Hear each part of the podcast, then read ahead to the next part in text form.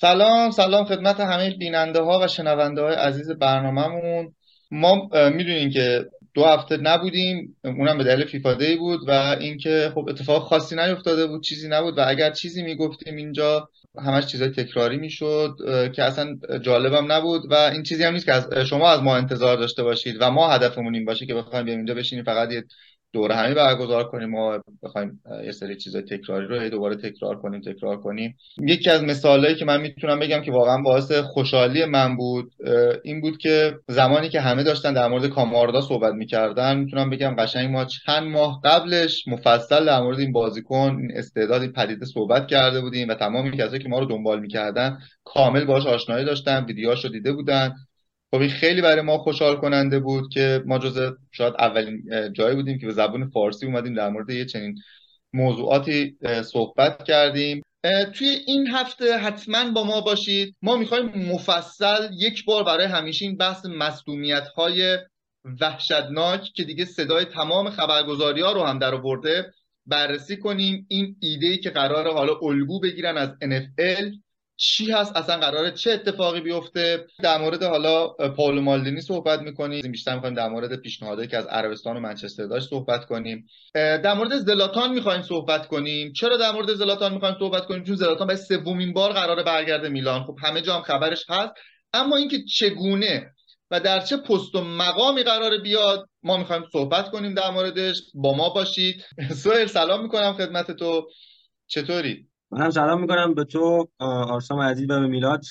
امیدوارم که یه اپیزود خیلی خوبی داشته باشیم. توی این اپیزود در مورد خیلی از مسائل می‌خوایم صحبت بکنیم و به نظر من یکی از بهترین اپیزوداست امیدوارم که ما رو دنبال بکنن مثل همیشه بهمون انرژی بدن و اینکه بعد از دو سه هفته نبودن اومدیم و با استایل یه مقداری متفاوت کنیم. من موهامو تغییر دادم آرسام هم که سیبیلاشو تغییر داده بود سیبیلاشو کلا تغییر داده بود. حالا تو تو آره تو جوونی و خوشتی ولی من خیلی حرفی برای گفتن ندارم تو بس اسم امیدوارم اون چیزی که ما رو خاص می‌کنه محتوامون باشه. نه تو هم حرفای بسیاری داری. هر روز دور از گنده بلند میشه. سلامت باشی. ولی واقعا بحث مصدومیت ها مثلا تا یه مدت پیش ما توی اپیزود میومدیم صحبت می‌کردیم گفتم مثلا مصدوم خیلی داریم. پارسال می‌گفتیم آقا مثلا مصدوم ها زیادن. الان یه وضعیت شده فقط من و تو چهار تا طرفدار مثلا پر پاگورز میلان نمیگن. همه دنیا تمرکز کردن روی قضیه مصدومیت های میلان. چرا؟ خب قبلا ما توی چمپیونز لیگ نبودیم چند سال نبودیم بعد اونقدر تمرکز رومون نبود بعد اونقدر اصلا تیم مهمی حساب نمی‌شدیم. مثلا برای بقیه رقیب ها. ولی الان بیشتر دارن تمرکز می‌کنن. خیلی قضیه فرق کرده. یه موقع می‌گفتیم ما خریدا خوب نیست یه موقع می‌گفتیم عمق تیم کمه. الان مشخص شده یکی از مشکلات اصلی که میلان الان چهار فصل وسطای فصل درجا می‌زنه دیگه فقط عمق تیم و خرید و مدیریت و مدیر فنی نیست. مشکل ریشه ای تره. یعنی ما اول فصل اومدیم نزدیک ده یازده تا بازیکن خریدیم. ده یازده تا بازیکن خریدیم که عمق عمق داشته باشه تیممون. باز هم رسیدیم به نزدیک فکر کنم 15 تا بازی انجام دادیم از اول فصل. 16 تا بازی انجام دادیم. بعد از 15 16 تا بازی ببین یه تیم یه تیم تو سطح یک فوتبال دنیا تو چمپیونز لیگ مجبور میشه یه بازیکنی که پست تخصصیش هافبکه بذاره دفاع آخر. خب این یه ضعف بزرگه. چرا؟ میای مقایسه می‌کنی می‌بینی آقا توی این فصل ما 24 تا بازیکن داشتیم که مصدوم شدن. 24 تا بازیکن مصدوم اصلا نداریم. این عدد برای باشگاه های دیگه مثل یوونتوس و اینتر مثلا برای اینتر هفته برای یوونتوس دهه. حالا بعد تایما خیلی فرق داره. مثلا ما از این 24 تا بازیکنمون که مصدوم شدن 6 تاش بالای سی روز بوده. بالای سی روز مصدوم بوده بازیکن. بعد نگاه میگم مجموع مصدومیت ها رو مجموع مصدومیت ها و روزهایی که بازیکن ها نبودن جمع زدم سوه 502 روز. یعنی مجموع 24 تا بازیکن و روزهای مصدومیتشون حساب می‌کنی 502 روز. یک سال و نیم. یک سال و نیم لعنتی. یعنی اصلا یه فاجعه است. یعنی الان با این وضعیت ما اگر پیش ما اگر 20 بازیکن دیگه هم بخریم باز هم یه جایی از فصل ما ضعف بازیکن داریم. الان اینجا دیگه فقط مقصر پیولی نیست. الان حتی کسایی هم که این قضیه رو به پیولی گوش زد نمی‌کنن مقصرن. چرا آمار خرید جدید ما انقدر ضعیفه؟ قبلا می‌گفتی مالدینی خریداش بد بود دیگه. شما خودت گفتی. اصلا من نمی‌خوام ورود کنم به بحثا. اصلا میگم گیریم که حرف شما 100 درصد درست. الان مشکل چیه؟ چرا خرید ما ضعف بدنی دارن؟ بعد نگاه کن سویل اصلا یه چیز فاجعه آمیزه. تو نگاه می‌کنی از این 24 مورد 19 تاش همسترینگ و کشیدگی عضله است. چرا؟ چرا؟ چرا توی باشگاه میلان؟ چرا تو سطح اول فوتبال دنیا؟ چرا زمانی که مدیریت باشگاه مدیریت ما RedBird Capital ه حالا چرا RedBird Capital رو میگم؟ چرا؟ چون حالا مثال می‌خوام بهتون بزنم که جای دیگه هم همین داستان بوده و چجوری مدیریتش کردن. چرا با وجودی که مدیریت RedBird Capital هست الان وضعیت مسئولیت های ما اینقدر تکراری و اینقدر اصلا اسفباره توی باشگاه رئال مادرید. ما رئال مادرید رو خب همه می‌دونیم که یکی از بزرگترین باشگاه. اگر بزرگترین نباشه واقعا تو تاپ بزرگترین باشگاه دنیا هست. حالا چرا با رئال ما همیشه مثال می‌زنیم؟ خب چون رئال سیستم مدیریتیش الگوه. فقط افتخاراتش نیست. یعنی اون سیستم مدیریتی هست که باعث میشه رئال مادرید باشگاه پر افتخار باشه و بمونه و همیشه توی اوج باشه. چرا؟ الان مثال بهتون می‌زنم. باشگاه رئال مادرید با یه نفر کار می‌کنه که حالا رئیس تیم پزشکیشون هست و خب مسئول تیم پزشکی هست. زمانی که 6 سال هم هست داره رئال کار می‌کنه. حالا توی 6 سال شما می‌دونید رئال چه افتخاراتی کسب کرده. آردا گولر بود که اتفاقا به میلان هم لینک شده بود. آردا گولر اومد توی رئال مادرید مسئولیت عضله پیدا کرد. اینا بازخواست کردن ایشون اخراج کردن. گفتن اصلا دلیل نداره که انقدر ما مسئولیت عضلانی داشته باشیم. یه جایی مشکله. اصلا شوخی ندارن. توی باشگاه مثال ردبرد کپیتال گفتم چرا گفتم؟ به این دلیله. چون باشگاه لیورپول خب همه ما یورگن کلوب رو می‌شناسیم. حالا کسی هم که نمی‌دونم بدن یورگن کلوب یه سبک خیلی خاص پرس داره به نام گگن پرس دیگه. اصلا یه کلمه آلمانی هم هست. خب این گگن پرسش دیدین که چه جوریه اصلا چه جوری همه تیم با هم پرس می‌کنن و بازپسگیری توپ و چقدر حرفه‌ای هستن؟ چند وقت پیش من یادم نیست بازی با کجا بود ولی یورگن کلوب مصاحبهش دقیقا یادمه. که اومد اصلا کل 11 تا بازیکن رو عوض کرد. بعد بهش گفتم خب چرا چنین کاری کردی؟ بعد چرا مثلا با بازیکنای تعویزی که مثلا گذاشتی و اینا بازیکنای حالا 11 تا استارترات فرق می‌کردن. چرا اون پرس مثلا همیشگی رو انجام نمی‌دادی؟ گفت من اگه اون پرس رو انجام می‌دادم یا بازیکن اصلی رو میذاشتم کادر پزشکی منو میکشت. گفت بازیکنای من به اون ماکسیموم ظرفیتشون رسیده بودن. یعنی کادر پزشکی بهش اعلام کرده بود که هر جا که دیگه این بازیکن بیشتر از این ازش کار بکشی احتمال مسئولیتش خیلی میره بالاتر. و نکته جالب اینه که اون کادر پزشکی و اون مدیریت پزشکی مدیریت و الگو و بالاخره الگوریتم های مخصوص باشگاه ردبرز کپ یعنی کمپانی ردبرز کپیتاله یعنی که اون رو ردبرز کپیتال ارائه داده بود به یعنی یه, یه سیستم پزشکی که اونا استفاده می‌کنن. و جالب الان مدیریت ما که کاملا مال ردبرز کپیتال هست نمی‌دونم چرا هیچ کاری نمی‌کنه. حالا چند تا صحبت شده که می‌خوان از NFL الگو بگیرن. ولی ببین خیلی ساده است. آقای پیولی شما بیش از حد اومدی به کادر مدیریتی که 20 سال باهات کار می‌کنن اعتماد کردی. میگیم اوکی این وفاداری رو داری. حتی هنوزم که انتقاد می‌کنن به حجم مسئولیت ها باز هم داری حمایت می‌کنی. میگی مشکل اونا نیستن. آقا اصلا من میگم درست میگی دیگه بدنساز تیم مشکل نیست کادر پزشکی مشکل نیستن. خب تو چرا؟ تو چرا نمی‌تونی تغییر تاکتیک بدی؟ نمی‌تونی با یه سیستم چرخشی از بازیکنها بازی بگیری. خب تو که الان که بازیکن خریدی. یعنی تو باید یه جوری به, به تیمت فشار بیاری که 19 تا بازیکن دوچار مسئولیت همسترینگ بشن. چرا؟ حالا مسئولیت همسترینگ چجوری اتفاق میفته همش توی استارت ها هست.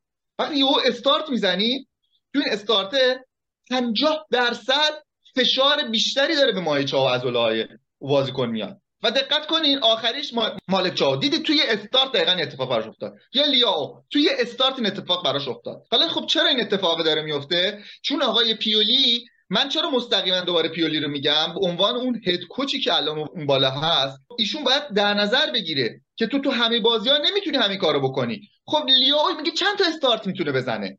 خب بعد لیاو داره استارت می‌زنه از اون ور بهش فشار میاد. بعد این پشت سر لیاو و پشت سر مدافعامون رو بالاخره یکی بعد پوشش بده دیگه. خب هافبک ها بعد بیشتر استارت بزنن هی سریعتر برگردن. همه تیم‌ها هم دیگه فهمیدن ما از پشت سر مدافعامون آسیب پذیر شدیم. هی توپو میفرستن مدافع کند ما مجبورن به خودشون فشار بیارن. استارت بزنن می‌بینیم که توموری مصدوم شد چا مصدوم شد کالولو مصدوم شد کیای مصدوم شد. این دیگه وقتی داره اتفاق میفته توی لوپ باطل گیر کردی یا تاکتیکی تو عوض کن یا بدنسازی تو عوض کن یا کادر پزشکی تو تغییر بده یا سیستم چرخشی اعمال کن. هزار تا راه داری. تو چرا هیچ کدوم رو انجام نمیدی؟ و تیم می‌بره توی چنین بحرانی. پارسا صحبتایی که داری می‌کنی کاملا درسته. یعنی اتفاقایی که فکر کنم طرفدارا همه اینا رو درک می‌کنن دیدن و دارن حسش می‌کنن. یک سری راه حل هایی برای این اتفاقا وجود داره. خب بله ما مدل بازی کردنمون نحوه بازی کردنمون همون جوری که گفتی یورگن کلوب ترجیح داد جلوی تولوز اون مدلی که همیشه فوتبال بازی می‌کنه رو بازی نکنه. حالا یا اگر چیزی که خودش گفته بود یعنی کادر پزشکی اجازه نمی‌داد یا خودش نخواسته بود یعنی یه یه جورایی یه تایم استراحتی داد به بازیکنهای اصلیش به سبک بازی تیمش به اون اون فشار ذهنی روحی روانی حالا بدنی هر چیزی. یه همچین break time ی رو براشون در نظر گرفت که بتونن استراحت بکنن و عضلاتشون ریکاوری بشه. اون هم توی لیگ انگلیسی که ببین ما دیگه می‌دونیم که لیگ انگلیس پرفشارترین لیگ دنیاست. حالا هر چقدر هم که سریا لیگ خوبی باشه لیگ انگلیس پرفشارترین لیگ دنیاست. فشرده تقویم ها رو داره و فشاری که به بازیکن‌ها توی لیگ انگلیس وارد میشه خیلی خیلی بیشتر از فشاری که به بازیکن‌ها توی لیگ ایتالیا وارد میشه. اما نکته ما در مورد استفانو پیولی اینه که مدل بازی کردنش نحوه بازی کردنش بازیکن‌ها رو مستعد این چنین مسئولیت هایی می‌کنه. مسئولیت همه همونجوری که خودت گفتی مسئولیت همیسترینگ مسئولیت های ازولانی پس تیم بدنسازی کادر بدنسازی باید بازیکن‌ها رو برای این مدل مسئولیت ها تقویت بکنه. اون عضلاتی که ریسک مسئولیتشون بالاست. چون که ما مدل بازیمون اینه. می‌دونیم که استفانو پیولی اگر جلوی لچه بازی بکنه همین مدلی بازی می‌کنه که اون که دیدیم که رافائل لیاو جلوی لچه مصدوم شد اگر بره جلوی پاریس سن هم بازی بکنه همین مدلی بازی می‌کنه. یعنی مثل لیورپول نیست که بتونه بره جلوی تولوز اون جوری که بدون اون سبک خودش فوتبال بازی بکنه جلوی سیتی یا یونایتد بیاد اون سبک گیگن پرسینی که داره می‌گیره انجام بده. اینا رو همه رو گفتیم. یک سری راه حل ها وجود داره. میگن حالا کارشناسا میگن. البته هنوز راه حل های تایید شده نیست و 100 درصد نیست. یکی اینکه میگن نیمکت تو باید تقویت بکنی که ما با این حجم از مصونیتی که توی میلان باش مواجه شدیم اتفاق افتاده برامون. 18 تا مصونیت عضلانی. واقعا اگر ما دو تا نیمکت دیگه هم داشتیم هیچ وقت جوابگوی این اتفاقا نبود. ما 18 تا مصونیت عضلانی داشتیم. این حجم از مصونیت شاید نمی‌دونم واقعا برای باشگاه اتفاق افتاده توی 15 تا بازی اول فصل 18 تا مصونیت داشته باشه. تماما هم مسئولیت های ازولانی و تماما هم به یک شکل. 24 تا مصومیت که 19 تاش ازولانیه. 18 تا 19 تاش ازولانیه. مال هم اضافه شد بهشون. آره. شد 19 تا مصومیت ازولانی. آره. این حجم از مصومیت توی 15 تا بازی یعنی ما تقریبا یه جورایی نصف نیم فصل اول رو حالا یه ذره بیشتر از نصف نیم فصل اول رو طی کردیم و 19 تا مصومیت ازولانی این و حالا مسئولیت هایی که اتفاق افتاده غیر عضلانی خب فوتبال ورزش پربرخوردی مسئولیت اتفاق میفته داخلش یه امر عادیه. ولی مسئولیت عضلانی اصلا عادی نیست چون که تیم بدنساز داره تیم ماساژور داره تیم پزشک داره. ما پزشک میلان از سال 2011 تا الان توی میلان لوه و پزشک ارشد تیم یعنی از سال 2017 به این بر شده پزشک ارشد تیم. به قول خودت همون مثال رئال مادرید یک مثال بسیار تا بسیار واضح بود. اگر ما مشکلمون توی قسمت پزشکیه بدون هیچ تعارفی باید تغییر بکنه. وقتی مدیریت 100 میلیون یورو 110 میلیون یورو هزینه می‌کنه توی نقل و انتقالات تابستونی به هر دلیلی مهره‌ها جواب نمیدن سرمایه گذاری کرده و دوست نداره این سرمایه گذاریش به بار نشینه. و به نظر من می‌تونه اینا رو تغییر بده. یک یک مورد از راه حل هاست. راه حل دوم اینه که لایپزیگ و سالزبورگ دو تا تیم کمپانی ردبول کمپانی ردبول برای این برای این تیما یه چارت آزمایشی تهیه کرده که مختص هر بازیکن یعنی به طور شخصی سازی شده. هر بازیکن یه چارت آزمایشگاهی خاص خودش رو داره یعنی آزمایش خون آزمایش یه چکاپ کامل یعنی یه چکاپ کاملی از بازیکن ها می متفاوته. حتی مثلا حالا رژیماشون غذاهاشون پروتئیناشون نقاط قوت نقاط ضعف حالا فیزیکشون. یه آنالیز کلی از آناتومی بدن حالا نقاط قوت و ضعف هر بازیکنی. دقیقا. اینا رو به طور شخصی سازی از هر کدومشون آزمایش های مختص خود اون بازیکن رو می‌گیره. حالا با تمام چیزایی که گفتی آناتومی بدن و مشکلاتی که دارن. و تعیین می‌کنه که این بازیکن ها چه زمانی به چه مواد غذایی به چه میزان تمرینی به چه مدل تمرینی نیاز دارن. البته که این این مدل کاری که حالا لایپزیگ و سالزبورگ دارن زیر نظر ردبول انجام میدن هنوز اونجوری که حالا کارشناسا میگن هنوز اون مدلی که مثلا با این همه هزینه که اتفاق میافته خب هزینه خیلی بالایی داره که تو بیای یه مدل شخصی سازی رو انجام بدی. یعنی باید برای هر بازیکن حداقل یک الا دو تا پزشک مختص خودمون بازیکن رو داشته باشین یعنی با تمام روحیات اون بازیکن هم آشنا باشن. این یه هزینه خیلی بالایی داره ولی میگن کارشناسا نسبت به هزینه‌ای که داره اتفاق میافته بازدهی نداره. یعنی یه بازدهی زیادی داشته باشه میگن نداره. ولی خب اینم یکی از راههاییه که می‌تونن ازش استفاده بکنن. و میگم راه حل خاصی نداره. راه حل اصلیش قبل از شروع فصل قبل از اینکه بازی ها شروع بشه.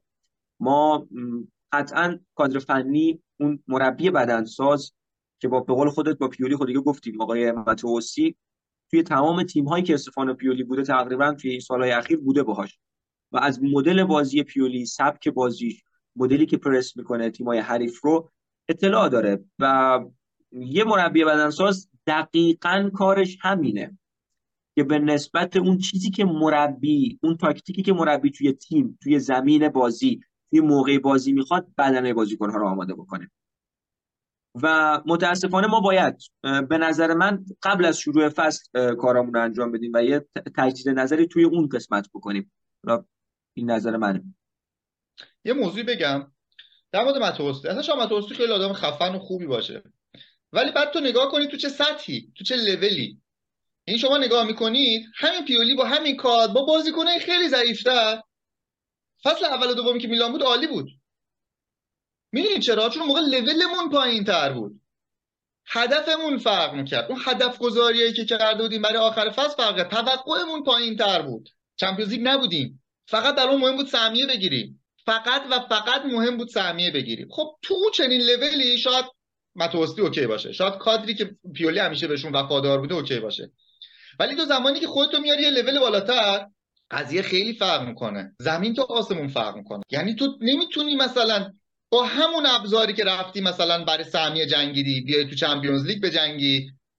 و هم تو گروه مرگ. با همون اصلا تو نمی‌تونی تو نمی‌تونی همیشه یه چیزی بکاری و توقع داشته باشی چیز متفاوتی برداشت کنی. در مورد وفاداری یه موضوعی بهت بگم یه مثال بزنم. خیلی بده که متاسفانه تو سطح فوتبال تو فوتبال حرفه‌ای یا حالا نه فوتبال درجه دو.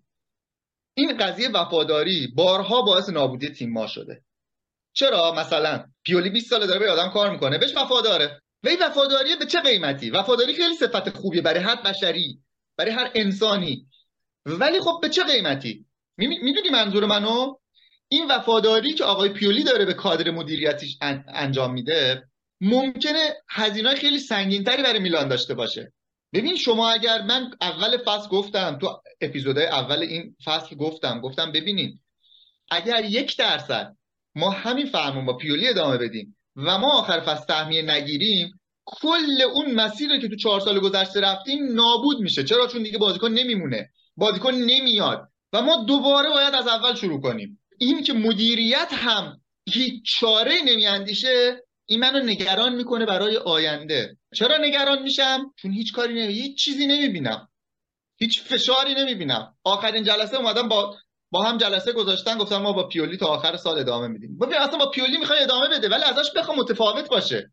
صحبتی که داری می‌کنی در مورد اسپان پیولی من یه نکته که بخوام تکمیل بکنم صحبتاتو. همین بازی آخر حالا جلوی دورتموند حالا میگیم دورتموند حریف قوی تریه دورتموند تیمی که توی قهرمانان صدر جدول گروه گروه مرگ و قابل احترام نیوکاسل رو رفت و برگشت برده و چیز اجتناب ناپذیری بود بیاد ما رو ببره با این وضعیتی که ما داشتیم. اما بازی با فیورنتینا شاید خیلی ها بگن خب ما یکیچ بردیم بازی و یه بازی که تونستیم ببریمش و اتفاق خوبی بود. ما از دقیقه فکر کنم پنجاه به بعد هیچ اتفاق خاصی رو در بازی فیورنتینا رقم نزدیم. صرفا با واکنش های مانیان بود که ما تونستیم اون بازی رو ببریم. این واقعا این که ما توی سنسیرو و با این حمایت از طرفدارامون در مقابل فیورنتینا تیمی که بابا اگر اینتر ما رو می‌بره میگیم squad ش قوی تره اگر یوونتوس ما رو می‌بره میگیم squad ش قوی تره بازیکنای چهره بیشتری داره. فیورنتینا که دیگه واقعا squad ش قوی تر نیستی که از دقیقه 50 به بعد آقای استفانو پیولی به طور کامل تیمو می‌بره توی دفاع. یعنی این نشون دهنده اینه که حالا درسته اینم در تکمیل صحبت های تو. درسته که مدیریت شاید به صورت علنی و ای اعلام نمی‌کنه که دنبال جایگزینی برای پیولیه. ولی مدلی که پیولی توی بازی با فیورنتینا داشت فوتبال بازی می‌کرد به نظر حداقل برای من این حس رو ایجاد کرد که پیولی با ترس داره فوتبال بازی می‌کنه. ترس از اخراج شدن ترس از از دست دادن جایگاه خودش. یه گل می‌زنه و دفاع می‌کنه. در صورتی که تو توی سنسیرو توی خونه خودت با این حمایت از طرفدارا باید دو, تا دو تا سه تا چهار تا به فیورنتینا گل بزنی. ولی خب میگم این که مدیریت داره از پیولی حمایت می‌کنه صرفا به خاطر یک یه بازی رسانه‌ای به نظر من چون که اصلا بعیده با این سبک از بازی. می‌دونی ما یه تایمی نتیجه نمی‌گیریم ولی تیم خوب بازی می‌کنه. کما که می‌دونی مثلا چلسی داره خیلی خوب فوتبال بازی می‌کنه. فوتبال خوبی داره ارائه میده. که اصلا امید به گلش هم خیلی بالاست. بین تاپای دیگه برتره. ولی نتیجه نمی‌گیره. مدیریت چلسی خوب داره. می‌بینه که تیم داره خوب بازی می‌کنه ولی نتیجه نمی‌گیره. توپا گل نمیشه. بعد شانسی دارن میارن. ما حتی این رو هم نمی‌بینیم توی تیم میلان. تیم میلان داره بد بازی می‌کنه. مسئولیت های بیشماری که هیچ وقت هیچ وقت هیچ جواب مشخصی براش نداشتن. توی همون جوری که خودت هم گفتی تو آخرین مصاحبه استفانو پیولی هم ازش پرسیدن در موردش. برگشته گفته من خودم هم حتی نمی‌دونم چرا این اتفاق داره میافته. یعنی اصلا این عمق فاجعه رو نشون میده. یه سرمربی یه تیم که تو سطح اول فوتبال اروپا داره بازی می‌کنه و تو خیلی راحت توی یه مصاحبه رسمی با خبرگزاری رسمی برمیگردی میگی من نمی‌دونم دلیل این همه مصونیت میلان چیه. یعنی شما نگاه کن تو بازی با دورتموند ما خیلی می‌گفتیم جوانگرایی جوانگرایی جوانگرایی. آقا شما ورشی تیمی چون قبل فصل بردی با خود تور آمریکا. حالا تور آمریکا رفتی بازی هم کرده جلوی رئال مادرید هم بازی کرده. خب خیلی هم ازش تقدیر شد گفتن خوب بوده یا هر چیز دیگه. بازی با دورتموند می‌تونستی دعوتش کنی نکردی. بارساگی رو دعوت کردی دمت هم گرم. خب کار خوبی کردی مجبور بودی بالاخره بازیکن بیاری. بعد زمانی که لازمش داری واقعا لازمش داری. نمیاریش داخل. از ترس چی؟ از ترس مثلا که ببازی. خب میای یه کاری بدتر می‌کنی. کرونیچو می‌ذاری توی پست غیر تخصصی. دقیقا از همون نقطه دوتا گل خوردی. آمار بازی وحشتناکه. 5 تا شوت تو چارچوب داشته دورتموند سه تا گل زده. 20 تا شوت تو چارچوب هم بزنی ما یه دونه گل زورکی می‌زنیم. حالا مشکل چیه؟ مشکل که آقا شما اصلا اون جذبه ای که باید توی تیم باشه رو نداری. خب مالدینی که رفت یه وزنه بود به هر حال. من کاری به کیفیت مدیریت فنیش و اینا ندارم. به هر حال به عنوان یه بازیکن با این رزومه با این کریری که داشت خب اون تاریخش توی میلان یه وزنه بود. کمی کمیشی بود که همه از حساب میبردن. حتی تو فوتبال دنیا وقتی مثلا استیون جرارد میاد مثلا در مورد حالا مالدینی مصاحبه می‌کنه من کنار مالدینی استرس گرفته بودم هم خیلی با جذبه بود. می تنها بازیکن بود که گتوزو رو کنترل می‌کرد. بعد واقعا به گتوزو تشر می‌زد گتوزو آروم می‌شد. نمی‌دونم یادتونه یا نه. من چون گتوزو بازیکن مورد علاقم بود همیشه یادمه. مالدینی واقعا کنترلش می‌کرد تو زمین. بعد حالا نگاه کنین مالدینی رفته. من دارم فقط راجع مالدینی عنوان بازیکن تو زمین صحبت می‌کنم اصلا کاری به دیگه ندارم. حالا در موردش صحبت می‌کنیم. بعد زلاتان. زلاتان هم که اصلا دیگه نمی‌خواد کسی بگه. اصلا اسمش که میاد یه فعل تو سوئد درست کرده بودن نشونه مثلا اعتماد به نفس زیاد از زلاتان گرفته شده اون فعله. و نکتهش که این آدم با این اعتماد به نفس و اون قدرتی که داره خودشو به قولن خدا می‌دونه دیگه. این یه شوخی نیست فقط. وقتی نفر چنین اعتماد به نفسی داره که خب البته یه کریر خوبم بهش کمک می‌کنه که بتونی اعتماد به نفس داشته باشه و تاثیرگذارش اقلا ما میلانیا از نزدیک دیدیم. دیدیم که زلاتان فقط حرف نیست. دیدیم که اومد چه تغییر ایجاد کرد. حالا دوباره مدیریت رفته سراغ همین آقای زلاتان. حالا چی شده که زلاتان نمیاد یا مشخص نیست بیاد؟ گفتیم زلاتان آدمی نیست که به ریسک کنه روی حرفه کاری خودش. خب به عنوان مربی دستیار اینا که نمی‌تونه باید بره دوره ببینه. خب دوره ها رو ندیده. صحبت هست به عنوان مشاور بیاد.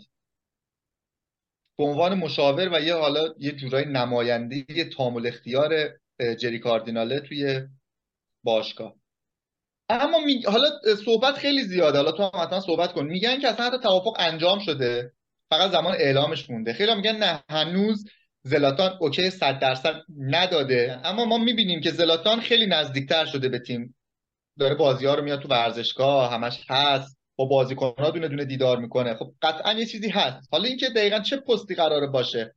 چه کاری قراره انجام بده؟ حالا تو هم صحبت کن من دوست دارم بشنوم نظرتو این حالا صحبتی که در مورد استفانو پیولی انجام دادی به نظر من یکی از دلایل این که مدیریت تصمیم گرفت که ابراهیموویچ رو برگردونه این بود که استفانو پیولی عملا نه تنها جو رختکن رو که ما دیدیم کما اینکه reaction های اولیویر جیرو، تو هرناندز و خیلی از بازیکن‌های دیگه نسبت به اتفاقایی که پیولی رقم می‌زد رو دیدیم که یک جورایی می‌تونستیم تو اپیزود قبل هم بهش اشاره کردیم که یک جورایی جو رختکن از دستش در رفته. حالا نه خیلی زیاد ولی یک جورایی تقریبا می‌تونیم بگیم اون واکنش رافائل لیاو به تعویزش اینا اینا این قطعات پازل رو بذاریم کنار هم دیگه و این مسئولیت های پیاپی نتیجه نگرفتن های تیم یه مدلی توی بحران رفتن تیم باعث شد که مدیریت به این نتیجه برسه که باید یک نماد به باشگاه بیاره.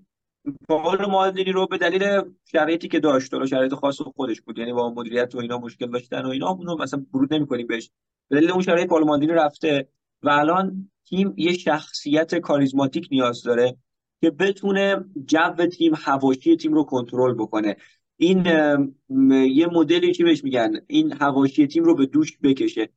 چه گزینه بهتر از ابراهیموویچ؟ یعنی زلاتان یکی از بهترین گزینه‌هاست کسی که عاشق میلان بوده بارها عنوان کرد بهترین باشگاهی که توش بازی کردم ایسی میلانه و دو بار اومده توی این باشگاه توی هیچ باشگاهی دو بار نیومده بود توی میلان دو بار اومد و یه مصاحبه هم داشت می‌گفت که من دیدم اون تایمی که پنج تا از آتالانتا خورد میلان فهمیدم که اونجاست میلان به من نیاز داره و من باید برگردم و کمکشون بکنم برای ادامه مسیر. اصلا شخصیتش مدلیه که باید همه چی تحت کنترل خودش باشه. اگر قرار مثلا به عنوان یک پست فرمایشی بیاد توی میلان قطعا این پست رو قبول نمی‌کنه. دلیلی که زلاتان تا الان نیومده اینه که زلاتان دلش می‌خواد اگر که میاد توی رأس کار قدرت اجرایی داشته باشه. و از اونجایی که جری کاردینال خودش مدیر فوق العاده فوق العاده حالا کلمه‌شو نمی‌دونم درست دارم استفاده می‌کنم یا نه. مستبطوره یعنی مدیری نیست که خیلی راحت کس دیگه ای رو تو رأس کار قرار بده. یعنی نگاه دو روز بعد از فصل میاد مالدینی و ماسارا رو نمیگه فسخ نمی‌کنه. مستقیم اعلام می‌کنه اخراج. یه پیام واضح و رسوند به همه که آقا بس اینه که رئیس منم. بعد زلاتان خودش ذاتا یه شخصیت چجوری بگم یه شخصیت فرمان ناپذیری داره. یعنی شخصیت بله چشمگویی نیست. حالا من حس می‌کنم چیزی حالا جای هیچ جا رسانه نشده. این چیزی که دارم میگم نظر شخصی خود منه. داستان اینه که سر قدرت اجرایی که زلاتان قرار در تیم داشته باشه هنوز توافق نرسیدن. به عنوان مدیر ورزشی که قطعا نمیاد چون اون دوره های لازم رو نگذرونه و مدارک لازم نداره. و به عنوان مشاور که یه مشاور مشاور تشریفاتی باشه و به عنوان مثلا فقط یه دونه پوستر ازش استفاده کنن که آقا ایشون هستن جذبه دارن بیان نگاه کنید قرب بازیکن انگیزه ده. بعید می‌دونم چنین کاری کنه. یعنی هر کسی دیگه هم بود نمی‌کرد. چون با تبلیغاتی که می‌تونه خودش توی خونش انجام بده و با چهار تا هم پول بیشتری در میاره مسئولیت کمتری داره. ولی چیزی که هست من حس می‌کنم که نه جری کاردیناله تونسته زلاتان رو قانع کنه که تو چه پستی می‌تونه مثلا باشه. هر, هر دو موافق همکاری هستن در این شکی نیست. چون اگر یکیشون هم مخالف بود اینا کنار همدیگه تو همه بازی از بعد از دقیقا رسانه شدن این خبره ظاهر نمی‌شدن. در اینکه قرار همکاری کنن شکی نیست. خب اما اینکه چگونه این همکاری شکل بگیره؟ حالا از یه طرف بحث قدرت های اجرایی زلاتان که من گفتم از یه طرف دیگه هم بحث اینه که آیا پروژه‌ای که جری کاردینال داره جلوی زلاتان ترسیم می‌کنه زلاتان رو ترغیب به همکاری کرده یا نه؟ شما نگاه کن اگر که قرار همین فرمون هی مصدومیت هی پیولی هی فلان هی بلان هی چهار تا ازی بخوری سه تا ازو بخوری بعید میام زلاتان بیاد. علنا این حرفه رو بارها زده. گفته من اگر حس کنم که اومدنم کمکی می‌کنه میام. اگر حس کنم کمکی نمی‌کنه چرا بیام؟ حالا اینکه آخر پس ممکنه با رفتن پیولی بیاد یا ممکنه با یه سری تغییرات بیاد یا تو بازار نقل و انتقالات زمانی که تیم قرار تقویت شه بیاد. خیلی هم می‌گفتن بعد از بازی با دورتموند اعلام میشه ولی من حس می‌کنم نه هنوز اون اعتمادی که باید به پروژه میلان باشه در زلاتان شکل نگرفته یعنی زلاتان رو نتونستن قانع کنن. و وقتی بیاد خبر خوبیه. چون قطعا تغییر ایجاد می‌کنه. و اگر نیومد نشونه ای که نمی‌تونسته تغییر ایجاد کنه که نیومده. می‌دونید که زلاتان چالش رو خیلی دوست داره و یعنی این که بگیم که الان وضع میلان خرابه سه تا چهار تا می‌خوره اگر زلاتان بازوی اجرایی یعنی تصمیمات اجرایی مهمی رو بتونه بگیره قطعا میاد و اصلا براش اهمیتی نداره که میلان سه تا می‌خوره چهار تا می‌خوره یا پنج تا می‌خوره چون که عاشق چالشه. عاشق میلانه میاد و کارو در میاره و کارو درست می‌کنه. و هر چقدر به قول خودش سختتر باشه براش جذابتره. یعنی این پروژه هر چقدر که مثلا احیای میلان از حاشیه هایی که توش اتفاق افتاده این بحرانی که توش رفته سختتر باشه برای زلاتان یه چالش قشنگتره و بیشتر دوست داره که بیاد اونجا و این کار رو انجام بده. پاولو مالدینی هم یه سری اشارات تو مصاحبه اخیرش در مورد زلاتان کرد یه سری توصیه ها بهش کرده بود. می‌خوایم در مورد یه نکته خیلی مهم صحبت بکنیم. من که به شخصه خب توی همون بحثی هم که کردیم خب اول بذار یه موضوع بگم. پاولو مالدینی مصاحبه کرده. اومده بعد از کلی وقت بالاخره در مورد این قضیه رفتنش صحبت کرده گفته که رفتم. بچه من متن مصاحبه رو نمی‌خوام اینجا بخونم چون قطعا الان تمام سوشال مدیا و اینا اقلا دوبار خبره رو دیدید و متنش رو خوندید. خب ولی یه سری نکته می‌خوام در موردش بگم. اول اینکه در مورد میزان ارتباطش توی یک سال با جری کاردیناله خب خیلی جالب توجه بوده. حالا در مورد فورلانی و اینکه مثلا فورلانی چه جور شخصیتی یه سری صحبت کردیم. اصلا ما نمی‌خوایم ورود کنیم به این داستان ها چرا نمی‌خوایم ورود کنیم؟ چون فکر کنم من و سهیل به اندازه کافی در مورد مالدینی صحبت کردیم. من به عنوان یه طرف که طرفدار مالدینی هستم و بودم و از مخالفان سرسخت اخراج مالدینی بودم و به نظر من که کار اشتباهی بود به اندازه کافی از مالدینی دفاع کردم. سهیل به عنوان یه آدم که خب ضمن طرفداری از خب شخصیت پاولو مالدینی. به عنوان مدیر ورزشی به نظرش عملکرد مالدینی خوب نبود و نماینده او گروهی بود که با رفتن مالدینی موافق بودن سهیل دلیل خودشو گفت منم دلیل خودم رو گفتم و به اندازه کافی هم بهش پرداختیم. و مصاحبه فعلی پاولو مالدینی چیزی رو تغییر نداد. یعنی چیزی نشد که نظر سهیل بخواد عوض شه نظر من بخواد عوض شه. منظورم نظر اون طیف موافق و طیف طیف مخالفه. اما خب نمیشه هم ازش گذشت. نمیشه هم ازش گذشت چون به هر حال بعد از کلی وقته. و من فکر می‌کنم دلیلی که اومد این صحبت ها رو کرد اینه که الان یک سری اتفاقا افتاده و خیلی ها دیدن که حالا با رفتن مالدینی هم یه سری از مشکل هایی که دور مالدینی بود حل نشد. در صورتی که مقصر مالدینی دونستن. ولی بیشترین دلیلی که مالدینی الان اومده صحبت کرده اینه که خیلی اخبار و حاشیه دور مالدینی زیاد شده. چند تا پیشنهاد از لیگ عربستان داره. همچنین منچستر یونایتد و هیچ کس عادت نداره مالدینی رو نه فقط ما طرفدارا هیچ کس دیگه عادت نداره مالدینی رو توی باشگاه دیگه ببینه. و فکر می‌کنم به این دلیلی که خودش اومده صحبت کرده که خورده ذهنها رو نرم و آروم کنه که اگر رفت یه باشگاه دیگه چیز عجیبی نباشه. و فکر می‌کنم تمام اون متنایی که توی صحبتش گفت بیشتر به این دلیل بود که برسه به این نکته که آقا من توی ایتالیا مربی هیچ باشگاه دیگه مدیر ورزشی هیچ باشگاه دیگه نمیشه و توی هیچ باشگاه دیگه کار نخواهم کرد. بیشتر فکر می‌کنم هدفش گفتن این بود. حالا اون بقیه چیزا به هر حال خبرنگارها می‌دونی که با سوال طرف رو زخم می‌کنن دیگه قدر سوال می‌پرسن. پاول مالدینی که کلا ما عادت داریم با میلان ببینیمش با لباس میلان کت شلواری که مدیریت میلان رو بر عهده داشته دیدیمش و الان داره میره یونایتد. بستگی داره که تیم مدیریتی یونایتد چه مدل پیشرفتی رو می‌خواد و نسبت به اون مدل پیشرفت به نظر من مدیراش رو باید انتخاب بکنه. چی بهتر از این؟ پاولو مالدینی همواره این عشق علاقه بین پاولو مالدینی و سر الکس فرگوسن بوده. همیشه اینو پنهان نکرده بودن که علاقه دو طرفه نسبت به هم دیگه دارن برای اینکه با هم دیگه کار بکنن و این می‌تونه اتفاق بیفته. خیلی دوست دارم نظرتون هم بدونم در این مورد. یه حس غریبیه به نظر من. پاولو مالدینی توی تیم دیگه ای به جز میلان. نظر منم پاولو مالدینی می‌تونه گزینه خوبی باشه. چرا؟ تو منابع مالی منچستر دقیقا به اون چیزایی که مالدینی توی ذهنش همیشه ترسیم می‌کنه. اون نوع دید فوتبالیش به مدیریت ورزشی نه نوع business یش نه نوع استعدادیابی مثل مونکادا نه نوع business یش مثل جری کاردیناله نوع فوتبالی که مثل خودش سبک خودش مثل خیلی از مدیر ورزشی که فوتبالی هستن به منچستر میاد و امیدوارم که هر دوشون موفق باشن. من طرفدار منچستر نیستم به هیچ وجه ولی خب منچستر که از پرطرفدارترین تیم‌های دنیا امیدوارم که حضور مالدینی اونجا باعث بشه که این مشکل حل شه و چه بهتر که یه میلانی منچستر رو نجات بده.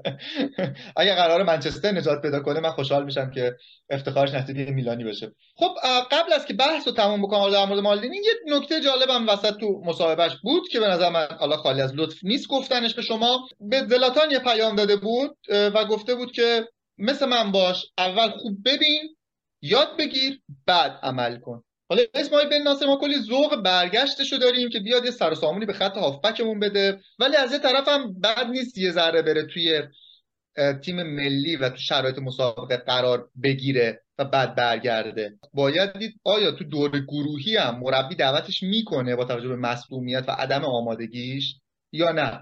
اما اگر خب اینا برن توی دورهای حذفی و دوره بالاتر احتمال دعوت شدن خیلی بیشتر میشه. خب در هر صورت رفتنش برای تیم ما از نظری که ممکنه مسئولیتش دوباره تشدید بشه اتفاق براش بیفته و اینا هست. چون احتمالی که آماده نباشه و اون به ناصر سابق نباشه خیلی زیاده. بعد ما الان تیممون واقعا توی اون شرایطی نیست که دیگه جای اشتباه داشته باشه. خدا شکر انقدر همه اشتباه کردن که دیگه خب یه موضوع دیگه که ما چند سری در موردش صحبت کردیم سوهل و خیلی مهمه خیلی مهمه. بحث ورزشگاهه. دو تا موضوع خیلی مهم این وسط تغییر کرده که حالا بهش می‌پردازیم. اولین اتفاقی که افتاد زمانی که اولین صحبت در مورد ورزشگاه بود گفتن ظرفیت ورزشگاه قرار 60 هزار نفر باشه. در صورتی که هر بار که سنسیرو میلان بازی داره بین 70 تا 75 هزار تا تماشاچی داره میاد. و خیلی اعتراض کردن آقا چرا ما وقتی سنسیرو رو داریم پر می‌کنیم چرا مثلا ورزشگاه شخصی خودمون 60 هزار تا باشه؟ دیدن آقا حرف منطقیه update کردن شد 70 هزار تا. حالا توی آخرین update ی که ظرفیت ورزشگاه از 70 هزار رسیده به 72 هزار تا. وقتی مثلا مقایسه می‌کنه اقلا با تیم‌های دیگه ایتالیا یا ورزشگاه دیگه تیم‌های مثلا خصوصی تو بقیه جای دنیا مثلا این 40 50 هزار نفر 60 هزار نفر دیگه ماکسیموماش هست. حالا به استثنای که دو تا ورزشگاه مال بارسلونا و رئال و اینا اکثر ورزشگاه تیم اروپایی 50 60 هزار نفر ظرفیت دارند حتی توی انگلیس ایتالیا آلمان. اما خب خدا رو شکر ورزشگاهی که قرار برای میلان ساخته شه قرار 72 هزار نفر ظرفیت داشته باشه. ممکنه بازم تا 75 هزار تا update بشه ممکنه اصلا نشه. اما اعلام کردن که فصل 2028 2029 می‌خوان فصل رو تو اون ورزشگاه شروع کنن. یعنی بازی اول میلان قرار تو اون ورزشگاه برگزار شه. اینم خب یه update جدید بود که دقیقتر مشخص شد. و یه چیزی که بود نگاه کنین اون شهرداری و بالاخره ساکنای اون محل از این ساخت و سازی که قرار چندین سال زندگی رو اونجا یکم براشون سختتر کنه و حالا اتفاقی که بعد قرار بیفته شلوغی ها اونها یه ذره معترض می‌شدن و اینا. و ممکن بود این پروژه کنسل بشه. لذا مدیریت اومد یک کار خیلی جالب کرد. به جایی که بیاد بره شروع کنه از اول مجوز بگیره و این کارا رو بکنه و اینا اومد حق امتیاز یه پروژه ورزشی بزرگ به نام Sport Life City رو خریداری کرد. این یه پروژه بود که قرار بود اونجا یه مجموعه ورزشی ساخته شد و کلی از این داستان ها که حالا جزئیاتش رو نمی‌خوایم بگیم ولی با خرید امتیاز این خودش رو از یه سری پروسه قانونی و طولانی که تو خودت یه بار اشاره کردی تو ایتالیا وجود داره و خیلی دست و پا گیرن نجات داد. شده حالا سوال اگر تو هم صحبتی داری من کاملا گوشم. و اینکه توی شورای شهر سندوناتو هم با اکثریت آرا تصویب شده که میلان یعنی این مجوز رو به میلان دادن که بتونه اونجا ورزشگاه بسازه. چون که یکی از بهترین فرصت ها همونجور که شهردار سندوناتو تو قسمت قبل هم گفتیم اشاره کرده بود نسبت به این قضیه. یکی از بهترین فرصت هاست برای یک شهر و چیزیه که شهر میلان ازش عملا محروم میشه. حالا حالا این که حالا کجا باشه و اینا مهمه که اون مجوزا اخذ شده. حالا هر جا باشه به هر حال اون منطقه رو قطعا شکوفا خواهد کرد و خب خیلی هم خوبه دیگه. ایلان اومده توی آمریکا یه دونه مدرسه فوتبال تور حالا یه مرکز استعدادیابی رو انداخته. خب این قشنگ نشون ما گفتیم که مدیریت آمریکایی باشگاه برای بازار آمریکا اصلا برنامه داره هماهنگیایی که حالا با باشگاه های حالا یانکیز و خیلی چیزهای دیگه داشت. و همه اینا منجر شده که یه مدرسه حالا استعدادیابی توی آمریکا برگزار کنه که خب می‌تونه یه آینده خیلی درخشان رو برای هم فوتبال آمریکا رقم بزنه که فوتبالیستای آمریکا که می‌بینیم روزا تعدادشون داره بیشتر میشه تو اروپا. علاوه بر اون برای باشگاه میلان که توی آمریکا باشگاه پرطرفداریه می‌دونم که آمریکا بالاخره هر چی باشه قطب اقتصادی درسته؟ تو فوتبال حرفی برای گفتن ندارن به اون صورت ولی قطب اقتصادی هستن و می‌تونه خیلی بازار خوبی رو برای میلان رقم بزنه و باعث تمرکز هرچه بیشتر بازار اقتصادی آمریکا روی باشگاه بشه. یعنی فقط صرفا پیدا کردن چهار تا استعداد برای باشگاه نیست. به حال ورزش سوم چهارم هست فوتبال توی آمریکا. اما میگم که این همین نگاه ها رو که ذره میچرخونه سمت باشگاه میلان و اسم میلان یکم تو آمریکا بولتر میشه خیلی تاثیر مثبتی داره. خبرم 100 درصد رسمیه و یک خبری نیست که مثلا بگیم حالا قرار اتفاق بزنه نه رسما اتفاق افتاده و ما خیلی از این بابت خوشحالیم و اینم یک چیز دیگه هست که حالا ما گفتیم بهتون بگیم در جریان باشید. قرار توی آمریکا استعدادیابی بشه و اگر که قرار باشه همینجوری به استعدادها بازی داده نشه این استعداد یابی های بین المللی هم هیچ فایده ای نداره. پس لذا و مربی باشه که به استعداد بازی, بازی بده. و اما یه اتفاق دیگه هم که قرار بیافته همونطوری که تو می‌دونی ما هم می‌دونیم تمام طرفدارا هم می‌دونن که دیگه پیرانه میلان دیگه همه دارن می‌بینن دیگه. ما یه همکاری مشترکی در حدود 15 سال با امارات متحده عربی داریم. هواپیمایی امارات اسپانسر اصلی ماست. و اسپانسریه که بیشترین میزان پول دریافتی رو ازش داریم. عدم وجود یک بهتره بگیم دفتر یک مقر برای طرفدارای خاورمیانه توی خاورمیانه از جانب میلان یک دفتر رسمی همیشه حس می‌شد و مدیریت میلان این این رو دید این مسئله رو دید این فقدان رو دید و خیلی خوب به نظر من این فقدان رو پر کرد توی یک محیطی که میلان طرفدار زیادی داره همونطوری که ما می‌دونیم توی خاورمیانه یک سری از باشگاهایی که حالا میلان چون که جدیدن ستاره جذب نکرده و فوق ستاره نداشته شاید طرفدارش کمتر شده باشن. اما رئال بارسا خیلی طرفدار دارن اینجا چون که فوق ستاره زیادی داشتن. میلان هم یه زمانی به دلیل وجود فوق ستاره خیلی زیادش توی این منطقه توی خاورمیانه خیلی طرفدار داشته. الان یه یک پایگاه زده اونجا یک دفتر اونجا گذاشته. یعنی احداث کرده و اسماعیل بن ناصر هم تو تایم افتتاحیش بود و این نشون میده که پلن مدیریت برای سرمایه گذاری به یک سری چیزها محدود نمیشه. اونها می‌خوان یک طیف وسیعی از طرفدارایی که یک زمانی رو داشت یک زمانی میلان داشته و از دستشون داده رو دوباره به میلان برگردونن. کنه امیدوارم که این روند ادامه پیدا بکنه و ما به اون چیزی که مستعد داشتیم برسیم و چون که در ادامه می‌خوایم به این نکته هم اشاره می‌کنیم که ده تا بازیکنی که بیشترین دستمزد رو توی سری آ دارن می‌گیرن و اختلافشون با لیگی مثل لیگ انگلیس رو می‌تونید درک بکنید. این اختلاف ها حداقل برای میلان جبران بشه و ما بتونیم با تیم های بزرگ اروپایی رقابت بکنیم. خیلی دوست نظر تو هم در مورد اینا بدونم. من گفتم کلا ما یه سری کلا update ها در مورد باشگاه دادیم. خب در مورد گسترش فعالیت باشگاه تو هر بخش ما صحبت کردیم. از ورزشگاه گرفته از تیم سه گرفته و حالا آکادمیمون توی آمریکا گرفته و کازا میلان دوبه. بودن توی محیط خاورمیانه با اون حجم از سرمایه گذاری های بین المللی می‌تونه یه پوان خیلی مثبت و یه دونه نقطه عطف باشه حالا پوینتی باشه که اون بالا می‌تونه خیلی به اون کمک کنه.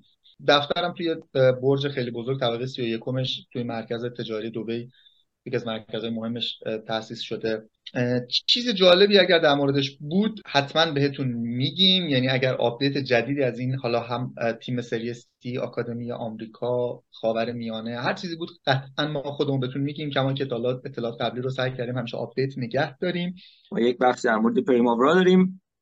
در مورد بازیکنایی که توی پریماورا بازی می‌کنن اما این دفعه می‌خوایم در مورد یه بازیکنی صحبت بکنیم که قرار بیاد توی پریماورا اگر منچستر سیتی غول نروژی رو داره ما قرار یک غول سربستانی جدید داشته باشیم. که مهاجم 196 سانتی متری شاید قدش رو بشنوید. 196 سانتی متر دیگه نه بوی از تکنیک برده نه بوی از سرعت. یه قدرت بدنی خیلی زیاد سرزنی و اینا. ولی کاملا در اشتباهید. آقای ماتیا پوپوویچ بازیکنی که از پدر و مادر سربستانی بوده توی آلمان به دنیا اومده ولی ترجیح داده برای تیم ملی زیر 17 سالهای سربستان بازی بکنه. یه بازیکن 17 ساله است که توی پارتیزان بلگراد داره بازی می‌کنه. حالا تو زیر 17 ساله هاش داره بازی می‌کنه. توی 24 بازی 20 تا گل و 5 تا پاس گل داده ما یک آمار عجیب و غریب از این بازیکن رو داریم می‌بینیم. و اینکه بازیکنیه که توی تمام پست های خط حمله توی چهار تا پست اصلی خط جلو بهتره بگم می‌تونه فوتبال بازی بکنه. توی پست بک چپ بک راست مهاجم نوک مهاجم سایه آفک تهاجمی همه اینا رو می‌تونه پوشش بده به دلیل فیزیکی که داره به دلیل مدل فوتبالی که ارائه میده و خیلی بازیکن بسیار تا بسیار باهوش تکنیکی و سرعتی قشنگ می‌تونیم این رو در موردش بگیم که یک آچوار فرانسه توی خط حمله است. امیدوارم که توی میلان توی محیط جدیدی که میاد چون که می‌دونی بازیکنایی که از یه رده سنی خاصی هستن خیلی براشون سخت وقف پیدا بکنن با شرایط جدید. اینم بگم که خیلی از تیم‌ها دنبالشن. یعنی فکر نکنید که این بازیکن یه بازیکن کاملا ناشناخته ایه و ما فقط رفتیم کشفش کردیم و داشتیم آوردیم. یعنی می‌خوایم قرارداد ببندیم. با مونیخ دورتموند و بارسلونا سخت دنبالشن ولی میلان چون که زودتر با پدرش به توافق رسیده بود صحبت کرده بودن. شانس بالایی داره برای جذبش. توی بازی های زیر 17 ساله ها دو تا پاس گل جلوی ایتالیا داد. سربستان تونست دو ایتالیا رو ببره. و یه پاس گل هم جلوی اسپانیا داد که بازی سربستان و اسپانیا شد یک یک. خیلی مهمه. خیلی مهمه. اگه که ما از الان داریم تمرکز می‌کنیم روی بازیکن‌های رده های پایه و بخوایم به اونا قرارداد ببندیم چرا؟ چون می‌تونیم اونا با های کم وارد تیممون کنیم. اینجوری هم می‌تونیم بازیکن‌های خوب توی تیممون داشته باشیم. هم دستمزدهای کم بهشون بدیم و بعد با قیمت‌های مناسب بفروشیمشون. خب این بهترین حالت و راهکار برای در اومدن از بحران‌های مالی و رسیدن به اون سودای خوب و رسیدن به اون توان مالی مورد نیاز است. حالا یکی از چیزهایی که خیلی مهم میشه اینجا اینه که بیایم این مقایسه بکنیم. خودت هم گفتی بحث دستمزدها رو. الان توی سری آ لیست دستمزدها رو برین چک کنین. از باشگاه میلان تو ده تا دستمزد بالا با اینکه میلان تو تاپ تیریه واقعا توی سه تا تیم برتر سری آ هست. اما توی لیست ده تا بازیکن با دستمزد بالا فقط یه دونه نماینده داره اون رافالیاوه که اونم تازه مثلا کنار لوکاکو اینا تو رده های مثلا خیلی بالا هم نیست. 8 میلیون می‌گیره تقریبا. 8 میلیون آره. ناخالص. خالصشون که 5 میلیون. آره حالا همین رو می‌خوام بگم. ولی تو صدر لیست نکته خیلی خیلی جالب اینه که از یوونتوس هستن طبق معمول. خب طبیعی هم هست. یوونتوس خیلی سال توی اوج بوده. هیچ وقت اون افتی رو که مثلا ما داشتیم نداشته علاوه بر که همیشه تو بحث تجاری خیلی قوی بودن. اسپانسرهای قوی تری داره خب همه اینا و همیشه فروش های خیلی خوب داره. معروف یوونتوس تو ایتالیا بازیکن‌ها رو می‌خره. فقط به دلیل اینکه از یوونتوس میان معمولا بازیکن‌ها خیلی گرونتر میفروشه. دوشان ولاویچ هست که بیشترین دستمزد داره و پوشنیک شزنی که حالا بیشترین دستمزد 13 و 12 میلیون تقریبا می‌گیرن. بعد توی رده سوم در کمال ناباوری من چند کنم توی پادکست دیگه هم گفتم گفتم هاکان بیشترین دستمزد رو می‌گیره از لاوتارو بیشتر می‌گیره. هاکان چانهالوغلو هست که از خود باشگاه ما رفت رفت اینتر. معرف حضور همه میلانیا هست. بیشترین دستمزد می‌گیره نزدیک 11 تا می‌گیره. خب اینا همش نشون از اینه که چقدر دستمزدها توی میلان بقیه باشگاه ایتالیایی متفاوته و ایتالیا چقدر فاصله داره با مثلا انگلیس یا اسپانیا. چون دستمزدها رو توی انگلیس مقایسه می‌کنی اصلا قابل مقایسه با این, این چیزی مثلا 12 13 میلیون توی انگلیس دستمزد واقعا سوپر زیادی نیست. چه بسا ما می‌بینیم اونجا 30 میلیون 20 میلیون 40 میلیون دستمزد بازیکن‌ها بعضا گرفتن. الان هم فکر کنم تو صدر لیست انگلیس بازیکنان از 27 میلیون تا 30 میلیون هست بالاتریناش. اگه اشتباه نکنم همین بوداست کوین دی بروینه است از همه بیشتر دستمزدش بله دقیقا توضیحاتی که دادی کاملا درسته. یعنی نشون دهنده وضعیت مالی سریاست وضعیت مالی تیم هایی که توی سری دارن بازی می‌کنن. البته هاکان چالانوغلو 11 میلیون یورو دستمزد اینا همه ناخالص بود که ما داریم میگیم. یعنی دستمزد خالصشون کمتره. ناخالص با مالیات و ایناست ما داریم دستمزدشون میگیم.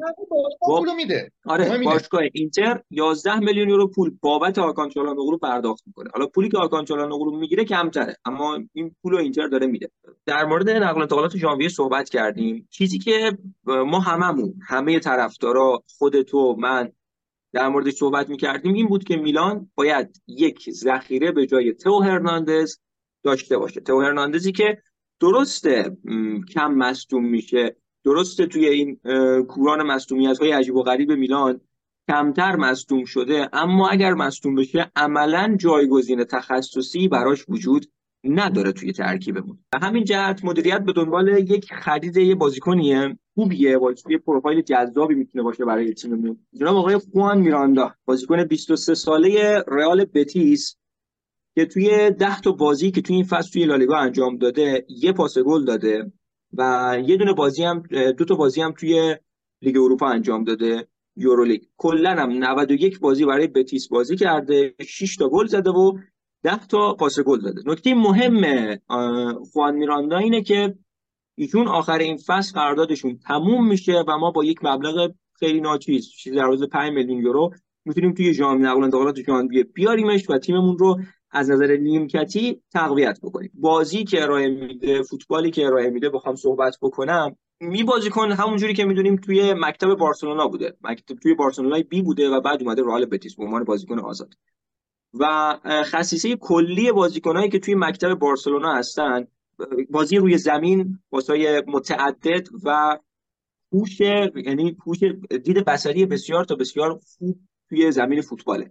چیزی که ما توی بازی خوان میراندا به طور مشخص می‌تونیم ببینیم. پاسهای خط شکنی که میندازه سانس های خیلی خوبی که داره سرعت بسیار بالایی که داره این یک چیزایی تقریبا شبیه تو هرناندز. بازیکنیه که درگیرانه فوتبال بازی می‌کنه توی حمله شرکت می‌کنه توی دفاع شرکت می‌کنه و به نظر من یک گزینه تقریبا ایدئال برای ذخیره تو هرناندز یک ذخیره به نظر من مطمئنی می‌تونه باشه. می‌تونه کورنر هامون رو بزنه. چیزی که ما توش ضعف داریم و کورنر های خوبی نمی ارسال نمی کنیم روی دروازه حریفان و توانایی زدن ضربه آزاد ها هم داره. تیمی که میلان 11 تا بازیکنش هیچ کدوم ضربه آزاد زنهای حرفه‌ای نیستن. با وجود وی آر. و حالا این همه تکنولوژی هایی که به فوتبال اضافه شده. تعداد داورها بیشتر شده اینقدر فلان شده دوربین فلان همه این داستان ها اما همچنان می‌بینیم که اشتباهات داوری بخش جدا نشدنی از فوتبال هست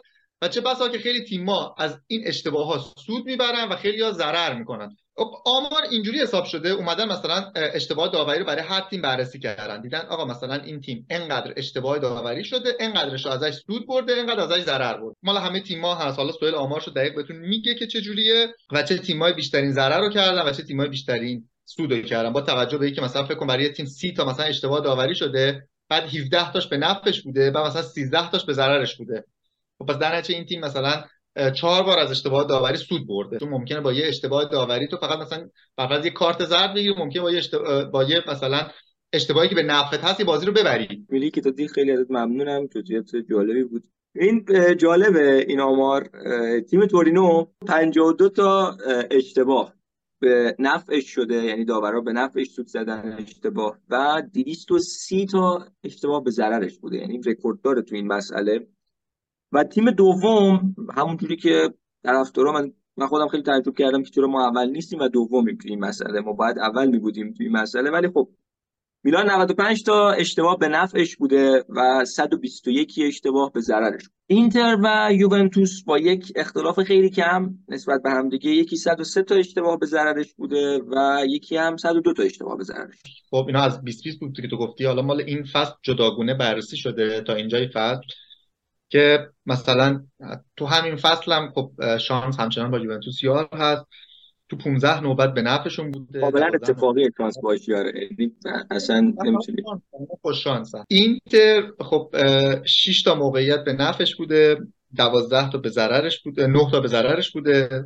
یعنی سه بار فقط ضرر کرده. میلان 14 بار به نفعش بوده و 19 بار به ضررش بوده. ناپولی 6 به 6 بوده برای روم 13 به 10 بوده. یعنی روم هم یه جورایی بیشتر سود کرده از داوری. برای لاتزیو 20 به 10 بوده. یعنی دو برابر از داوری سود بردن. بچه من باز هم اعلام می‌کنم. این آماری که دارم میگم خب ممکنه میگم سود یه جا بردن بازی باشه یا مثلا ضرر یه جا باختن یه بازی باشه یه جا ممکن فقط کارت زرد باشه. حالا در مورد یه چند تا قول صحبت کردیم و کسایی که حالا بودن و اینا قرار بیان حالا چه تو خط دفاع چه تو خط حمله. یه بازیکن دیگه هست به نام آقای آکور آدامز نیجریه‌ای که الان توی مونتوپولیه بازی می‌کنه. ایشون هم قولیه در نوع خودشون. 190 سانت هست. خب می‌تونه بازیکن بزرگی باشه. چرا؟ چون استعدادشو داره تواناییاشو داره. بالاخره مسیر سخت حالا رسیدن به یکی از پنج تا لیگو طی کرده. الان تو مونتوپلی فرانسه بازی می‌کنه. سنی هم نداره. 17 تا بازی انجام داده. فکر کنم 7 تا گل زده 13 تا بازی انجام داده. 7 تا گل زده. پاس گل نداشته. چرا؟ چون فوروارد تخصصی سنترال فوروارد فقط می‌تونه بازی کنه. یه جوری شبیه ژیروه. که فقط توی پست می‌تونه بازی کنه. ولی خب گلزنش هم گلزنی خوبی داره. گلاش هم هم با پا زده هم با سر زده. یعنی ترکیبی زده. اینجوری نیست که فقط هم مثلا بگیم سرزنه یا مثلا فقط نه هم شوت می‌زنه. هم تموم کنندگی خوبی داره هم خوب هد می‌زنه. یعنی به عنوان یه فوروارد تخصصی بازیکنی که میشه روش حساب کرد. اون ویدیوهاش هم دارید می‌بینید دیگه بازیکن چه جوری هست سبک بازیش حالا همه چیزاشو میلاد لود کرده گذاشته دارید می‌بینید. حالا این به میلان لینک شده فکر کنم زیر 20 ساله ها یا همین حدودای تیمای پایه نیجریه هم بالاخره بازی کرده. دوتا بازی کرده گلی نزده. هنوزم جوونه به نظرم جا داره پیشرفت کنه. و خب میلان می‌تونه یه سکو پرتاب براش باشه دیگه چون الان ما نیاز داریم واقعا. ما جدای از هر بحثی باید تاکتیک تیممون سیستم تیممون تغییر پیدا بکنه. ما موقعیت گل نمی‌تونیم ایجاد بکنیم. شاید مهاجم تموم کننده خیلی خوبی رو داریم ولی ما بحثمون سر اینه که ما موقعیت گل نمی‌تونیم ایجاد بکنیم تیممون و امیدوارم که اینا این مشکلات حل بشه و صرفا اینکه تو پیشانی خط حمله تو یه بازیکن رو عوض بکنی و یکی دیگر رو بیاری وقتی توپ بهش نمی‌رسه وقتی صاحب توپ نمیشه وقتی تمام پاسا رو به عقب توی یک سوم دفاعی خودت داری پاسکاری می‌کنی قطعا قرار نیست اتفاق بیافته و معجزه ای رخ بده. به طور کلی دیگه صحبتی نموند. تمام بحثا رو کردیم با با هم دیگه امیدوارم که خوشتون اومده باشه. نظر بدید like کنید subscribe کنید. خیلی دوست داریم تعاملاتمون بیشتر بشه با شما. شما طرفدارا کسایی که ما رو نگاه می‌کنید سرمایه های ما هستین. امیدوارم که همواره میلان موفق باشه پیروز باشه. شما طرفدارای میلان همتون موفق و پیروز باشید. اصلا ممنون که ما رو دنبال می‌کنین. دوباره میگم سهیل گفت اول برنامه هم گفتم. چیزی که به ما انگیزه میده اون سوختی که باعث میشه ما رو به جلو حرکت کنیم تنها و تنها و تنها. اون حمایت شماست. ولی چیزی که خیلی مهمه اینه که هممون جدا از تمام دقدقه ها مشکلات و تمام شرایط حالا بدی که توی دنیا مخصوصا برای ما ایرانی ها هست یک ساعت وقت می‌ذاریم اینجا دور هم جمع میشیم و یک ساعت فکرمون رو آزاد می‌کنیم از هر چیزی برای حالا که مربوط به دنیا میشه و این اتفاقای بعد میشه یک ساعت راجع به یه علاقه مشترکمون صحبت می‌کنیم. اونم عشقمون به میلان هست. امیدوارم که این عشقمون همیشه باشه روز به روز بیشتر شه و هیچ وقت کم نشه. و این ما میلانیا رو از بقیه طرفدارای فوتبال جدا می‌کنه. چرا؟ چون با عشق به میلان به دنیا میایم و با عشق به میلان نمیریم. نمیریم ما نه که بکنیم میمیریم. نمیریم. هست عشقش همیشه هست. خودمون شاید بریم ولی عشقمون همیشه هست. سوهر عزیزم قربونت. خداحافظ. قربانت. خداحافظ.